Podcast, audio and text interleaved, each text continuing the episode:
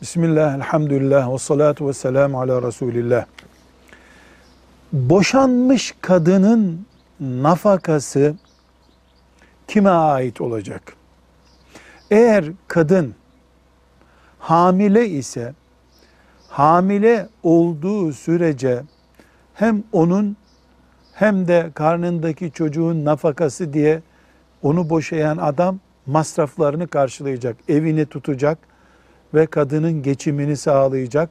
Artık geçime kiradı, elektrikti, su parasıydı, elbiseydi dahil.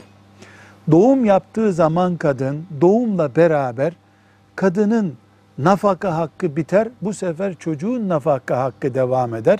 Kadının yanında kaldığı zaman da o çocuk büyüyünceye kadar baba, baba olan çocuğun bütün masraflarını karşılar.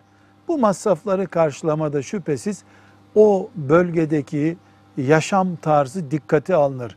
Lüks bir semtte yaşıyorlardı ise oradaki bir çocuğun masrafı hesap edilir. Orta tabakalı bir yerde yaşıyorlardı ise oradaki bir çocuğun masrafı takdir edilir. Çocuk kız olsun erkek olsun anne onu emzirdiği sürece ve e, anne olarak büyüttüğü sürece baba masrafları verir buna nafaka denir. Ama doğum yaptıktan sonra kadının nafaka hakkı biter. İddeti bittikten sonra kadına ait nafaka yine biter.